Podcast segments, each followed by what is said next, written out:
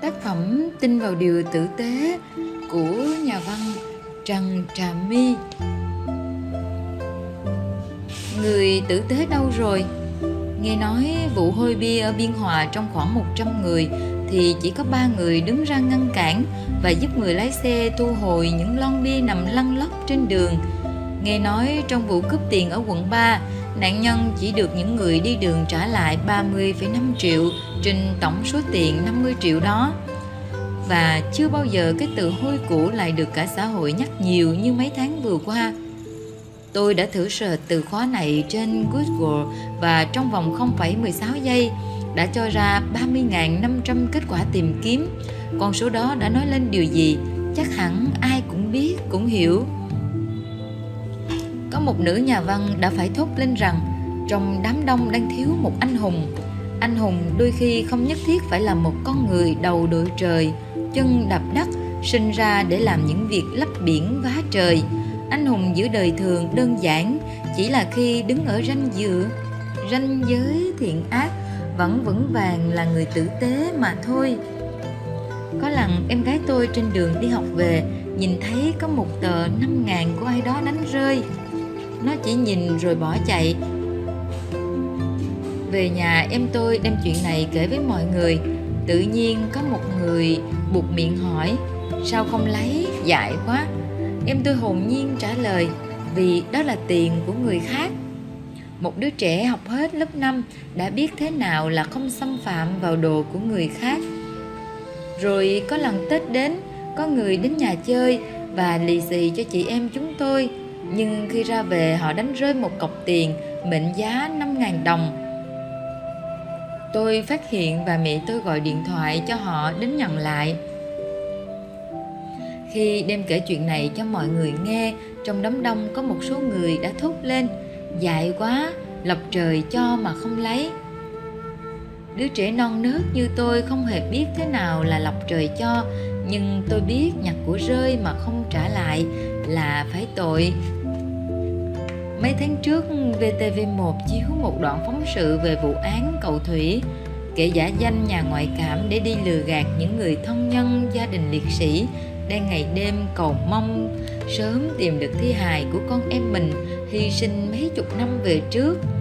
Tôi xem và khóc tức tưởi, khóc như một đứa trẻ đang cầm miếng bánh trên tay thì bị người ta cướp mất. Miếng bánh ấy mang tên niềm tin đạo đức khi trông thấy những người có chức có quyền cũng tham gia tiếp tay cho tội ác tày trời này. Hôm bữa, có cô bé chung dãy nhà trọ, tự nhiên hớt hớt hải chạy vào phòng trọ tôi khuya. chị ơi, em thấy ngoài kia có ông bị cục chân đi bán táo mèo, chỉ 10 ngàn một ký thôi. Nhà chị có mua không? Để em mua giùm cho, chứ thấy ông ế sáng giờ tội quá cứ thế cô bé gõ hết phòng này đến phòng khác, phòng tôi mua 5 ký táo mèo. Mặc dù phải đi chia cho bạn bè đồng nghiệp hàng xóm mỗi người một ít, nhưng tự nhiên lòng thấy vui vui. Cô bé này ngày xưa phải sống với ông bà ngoại, bố mẹ đi làm xa và nhà nghèo lắm. Có lần mấy chị em đi hái trộm cà chua nhà hàng xóm, bị ông bà ngoại phát hiện nhưng mấy chị em không hề bị đánh đòn, mà thay vào đó ông ngoại đã giảng một bài học về cách làm người, về sự khó nhọc của người ta khi trồng ra một quả cà chua. Từ đó cho dù ở bất kỳ mọi hoàn cảnh nào, họ vẫn giữ được nhân cách tử tế của mình. Vậy người tử tế đâu rồi giữa cuộc sống này? Tôi nghĩ đó chưa chắc đã là một ai đó đang được trọng vọng hay là không thể thật ra người tử tế đều nằm trong mỗi con người chúng ta. Từ khi phôi thai hình thành, lớn lên và chui ra khỏi bụng mẹ. Nhưng một khi chúng ta chui ra khỏi bụng mẹ, không còn sự bảo bọc chở che, chúng ta phải tự vật lộn giữa cái thiện và cái ác. Lúc đó sự tử tế mới bắt đầu được thử thách. Thành công và nổi tiếng hầu hết chúng ta đều luôn mặc định rằng trong lĩnh vực nghệ thuật sự thành công luôn đi đôi với sự nổi tiếng. Suy nghĩ ấy đã tồn tại trong tôi rất rất lâu, cho đến một ngày đẹp trời, tôi đang ngồi chờ check-in chuyến bay về quê ăn Tết. Đang ngồi mông lung nhìn dòng người hối hả xếp hàng giữa phi trường.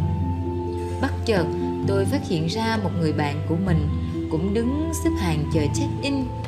Tôi ngồi nhìn ngờ ngợ đó là anh ấy, nhưng không dám gọi, bởi lẽ anh ấy là một diễn viên cực kỳ thành công với rất nhiều giải thưởng gần 20 năm nay.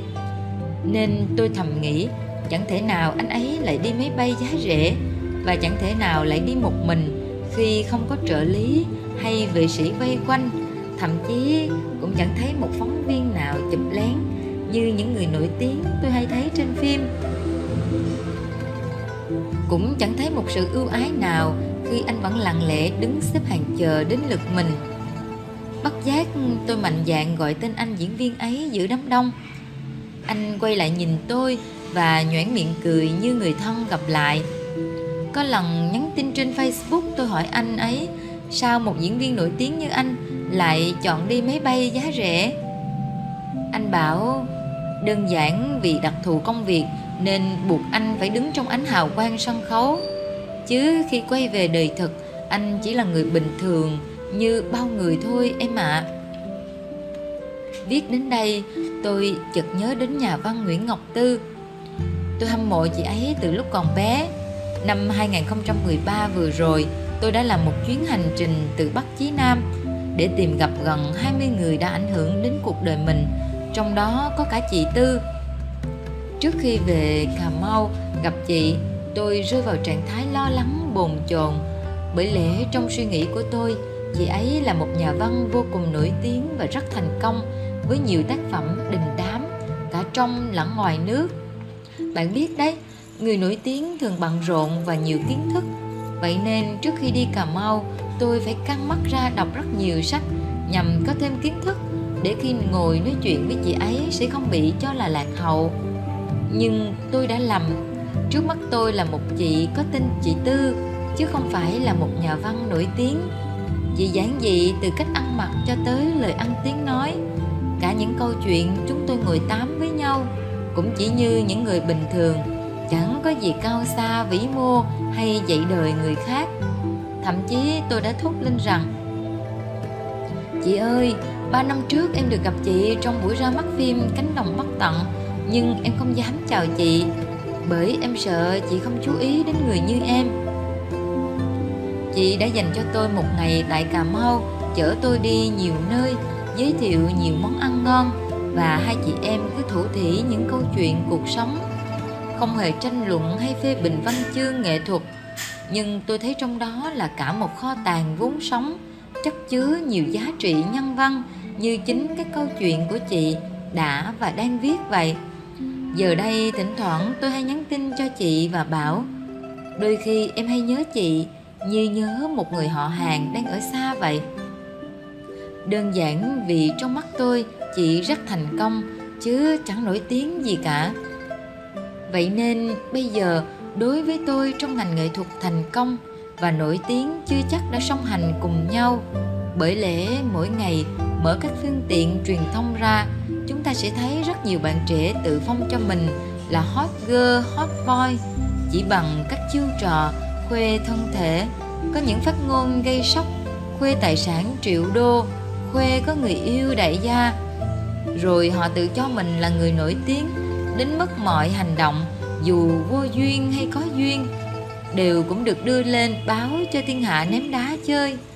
Nhiều khi họ còn cố tình tạo ra scandal để được truyền thông chú ý hay xuất hiện ở những event với tư cách khách không mời mà đến để tìm cách PR cho tên tuổi của mình. Thật ra họ rất nổi tiếng dù có bị xã hội ném đá đi chăng nữa, nhưng tôi chưa thấy họ thành công trong bất kỳ ngành nghề nào. Bởi người thành công, họ chỉ tập trung thời gian cho đam mê của mình thay vì tìm mọi cách để được xuất hiện trên truyền thông như anh bạn diễn viên của tôi tôi chưa bao giờ thấy anh xuất hiện trên truyền thông với những chiêu trò như khuê tài sản triệu đô, khuê chuyện tình cảm, cố tình dựng những clip nhạy cảm để làm tăng độ hot tên tuổi mình. Mà thay vào đó tập trung lo cho các vai diễn của mình sao cho hay nhất. Vậy là anh có đã được, anh đã có được chỗ đứng trong lòng rất nhiều khán giả, dù vào vai chính diện hay phản diện nếu chúng ta tự khoác lên mình cái áo danh vọng quá sớm, trong khi mình chưa đủ tài năng, mà cứ quá ầm ĩ với những chiêu trò để PR tên tuổi một cách lố bịch, thì đến một ngày nào đó, chúng ta sẽ không còn được xã hội thừa nhận tôi đã từng xem chương trình Việt Nam Idol năm 2013 về một bạn thí sinh đã có những lỗi lầm trong quá khứ khi tung clip nhạy cảm lên mạng để mong quảng bá tên tuổi. Thế nhưng cái giá bạn ấy phải trả cho hiện tại là thứ mà tôi tin chắc trong quá khứ bạn ấy chưa nghĩ đến.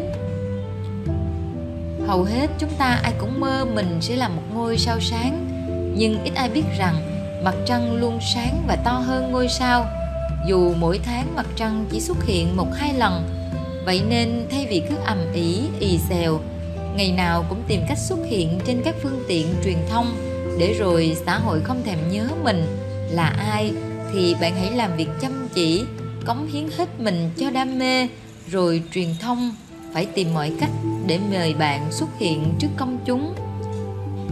Chợt nhớ có lần tôi ngồi tâm sự với một cậu em cùng quê, hai chị em chia sẻ rất nhiều hoài bão cho công việc của mình. Cậu ấy kể về ước mơ của cậu ấy, muốn trở thành một chuyên gia digital marketing hàng đầu của Việt Nam và tôi đã khuyên cậu ấy rằng em hãy làm việc bền bỉ rồi em sẽ được ầm ĩ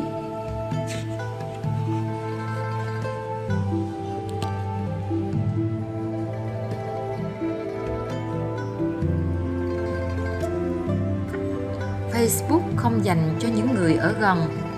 Xin thú thật, tôi cũng là một kỹ nghiện Facebook đến mức chỉ cần 30 phút mà không check Facebook một lần, tôi sẽ có cảm giác mình bị tụt hậu, bỏ qua những tin hot từ bạn bè, người thân và kể cả những người tôi không quen biết. Nhưng họ vẫn có trong danh sách bạn bè của mình. Dường như sống trong thế giới công nghệ số này thì người người lướt Facebook, nhà nhà lướt Facebook và cả ngành ngành cũng chơi Facebook Note. Vậy thì một kẻ nghiện Facebook như tôi thì cũng giống như cỡ 1,23 tỷ người đang có tài khoản Facebook trên toàn thế giới mà thôi.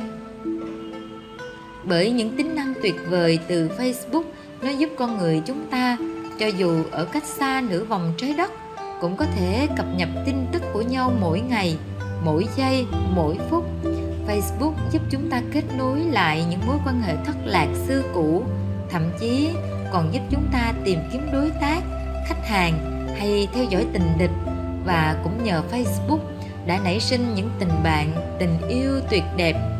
Nhưng Facebook vô tình làm những điều làm cho những người đối diện bỗng xa cách nhau, một khoảng cách vô định dù có ngồi trước mặt nhau thay vì nhìn nhau bằng ánh mắt khi giao tiếp thì chúng ta lại nhìn vào cái màn hình iPhone, smartphone. Mọi khoảng cách về địa lý chỉ thông qua những vật dụng hiện đại như vậy để rồi con người sẽ tự khoác lên mình tấm áo tự kỷ. Khi giữ một bàn cà phê đông người, thay vì ngồi nói chuyện với nhau, chúng ta lại ôm cái điện thoại để nói chuyện trên Facebook. Phải chăng viết những dòng status chia sẻ cảm xúc cho vài trăm người hoặc vài ngàn người xem lại dễ dàng hơn ngồi nói chuyện trực tiếp cho vài ba người? Phải chăng facebook là một trong những công cụ giúp con người trở nên thụ động ngồi ì một chỗ để chém gió trên mạng thay vì năng động làm việc gặp gỡ bạn bè người thân phải chăng facebook giúp con người có ra thêm một loại ngôn ngữ mới không cần phải phát ra bằng miệng mà chỉ cần gõ vào bàn phím. Tôi đã từng đặt ra ba câu hỏi trên sau hơn 3 năm nghiện mạng xã hội Facebook. Giữa cuộc sống xô bồ đông đúc này, Facebook đã giúp tôi bán được rất nhiều những cuốn sách do tôi viết và kết nối được rất nhiều fan hâm mộ. Không những vậy, nó còn giúp tôi đến gần hơn với những người nổi tiếng mà tôi yêu quý và còn giúp tôi có được rất nhiều đối tác, nhiều khách hàng cho những công ty tôi đã từng cộng tác ngoài ra tôi có thêm rất nhiều tình bạn tốt từ facebook nhưng đôi khi nó lại khiến tôi thèm một hơi ấm con người thèm một sự cởi mở chân thành ở những lần gặp gỡ trực tiếp chứ không phải những dòng status những comment những like những share hư ảo trên facebook theo nghiên cứu của Zuckerberg và Zucker Times, tại Việt Nam đã có 19,6 triệu người dùng Facebook, chiếm 21,42% dân số và chiếm tới 71,4% người sử dụng Internet. Không những vậy, Việt Nam là quốc gia mà Facebook có thị phần tăng trưởng nhanh nhất với tốc độ 146% trong 6 tháng từ tháng 5 đến tháng 10 năm 2012. Trung bình cứ 3 giây thì Facebook có một người dùng Việt Nam mới. Đây chỉ là con số tính riêng cho người dùng Việt Nam mà thôi và nó cũng cho chúng ta thấy sự lan tỏa kinh khủng của Facebook trong một thập niên trở lại đây. Đôi khi tôi đã giật mình tự hỏi, phải chăng anh chàng Zuckerberg, người sáng lập Facebook đã bỏ lại một loại virus vô hình nào đó để gặm nhấm từ từ từng cảm xúc của một số người đang sử dụng mạng xã hội này bởi càng ngày càng thấy nhiều những trái tim mất cảm xúc trước cuộc sống thật và thay vào đó họ chỉ chán gió qua Facebook mà thôi. Ừ, chắc Facebook không dành cho những người ở gần. Vậy thì chúng ta hãy dẹp ngay những phương tiện liên lạc hiện đại mỗi khi có dịp được ở gần nhau. Có được ừ, không bạn? Cảm ơn các bạn rất là nhiều. Chúng ta vừa ừ, lắng nghe một vài trang của tác phẩm tin vào điều tử tế của nhà văn Trần Trà My à, trên quyển sách của chị có vài dòng rất là dễ thương như những hạt mưa bé nhỏ tưới mát những hạt mầm tử tế trong tâm hồn chúng ta à, mình được gặp và làm quen với chị Trần Trà My trong một dự án ở thành phố Hồ Chí Minh. Và cái điều khiến cho mình bất ngờ nhất khi gặp chị ấy đó chính là chị ấy ngồi xe lăn à, với hai với cả hai tay không thể ờ, cử động bình thường như mình được. Nhưng mà nghị lực sống của chị ấy và cả cái cách chị ấy khi tham gia vào các dự án cách chị ấy chia sẻ à, cách chị ấy phấn đấu và nỗ lực khiến cho mình rất là cảm phục. À, một lần nữa rất hy vọng các bạn sẽ tìm mua quyển sách tin vào điều tử tế của chị cũng giống như những tác phẩm đã phát hành. À, ví dụ như giấc mơ đôi chân thiên thần chúng ta chính là mùa xuân và tập truyện ngắn yêu trên từng ngón tay. Cảm ơn các bạn rất là nhiều và một lần nữa hẹn gặp các bạn trên những trang sách.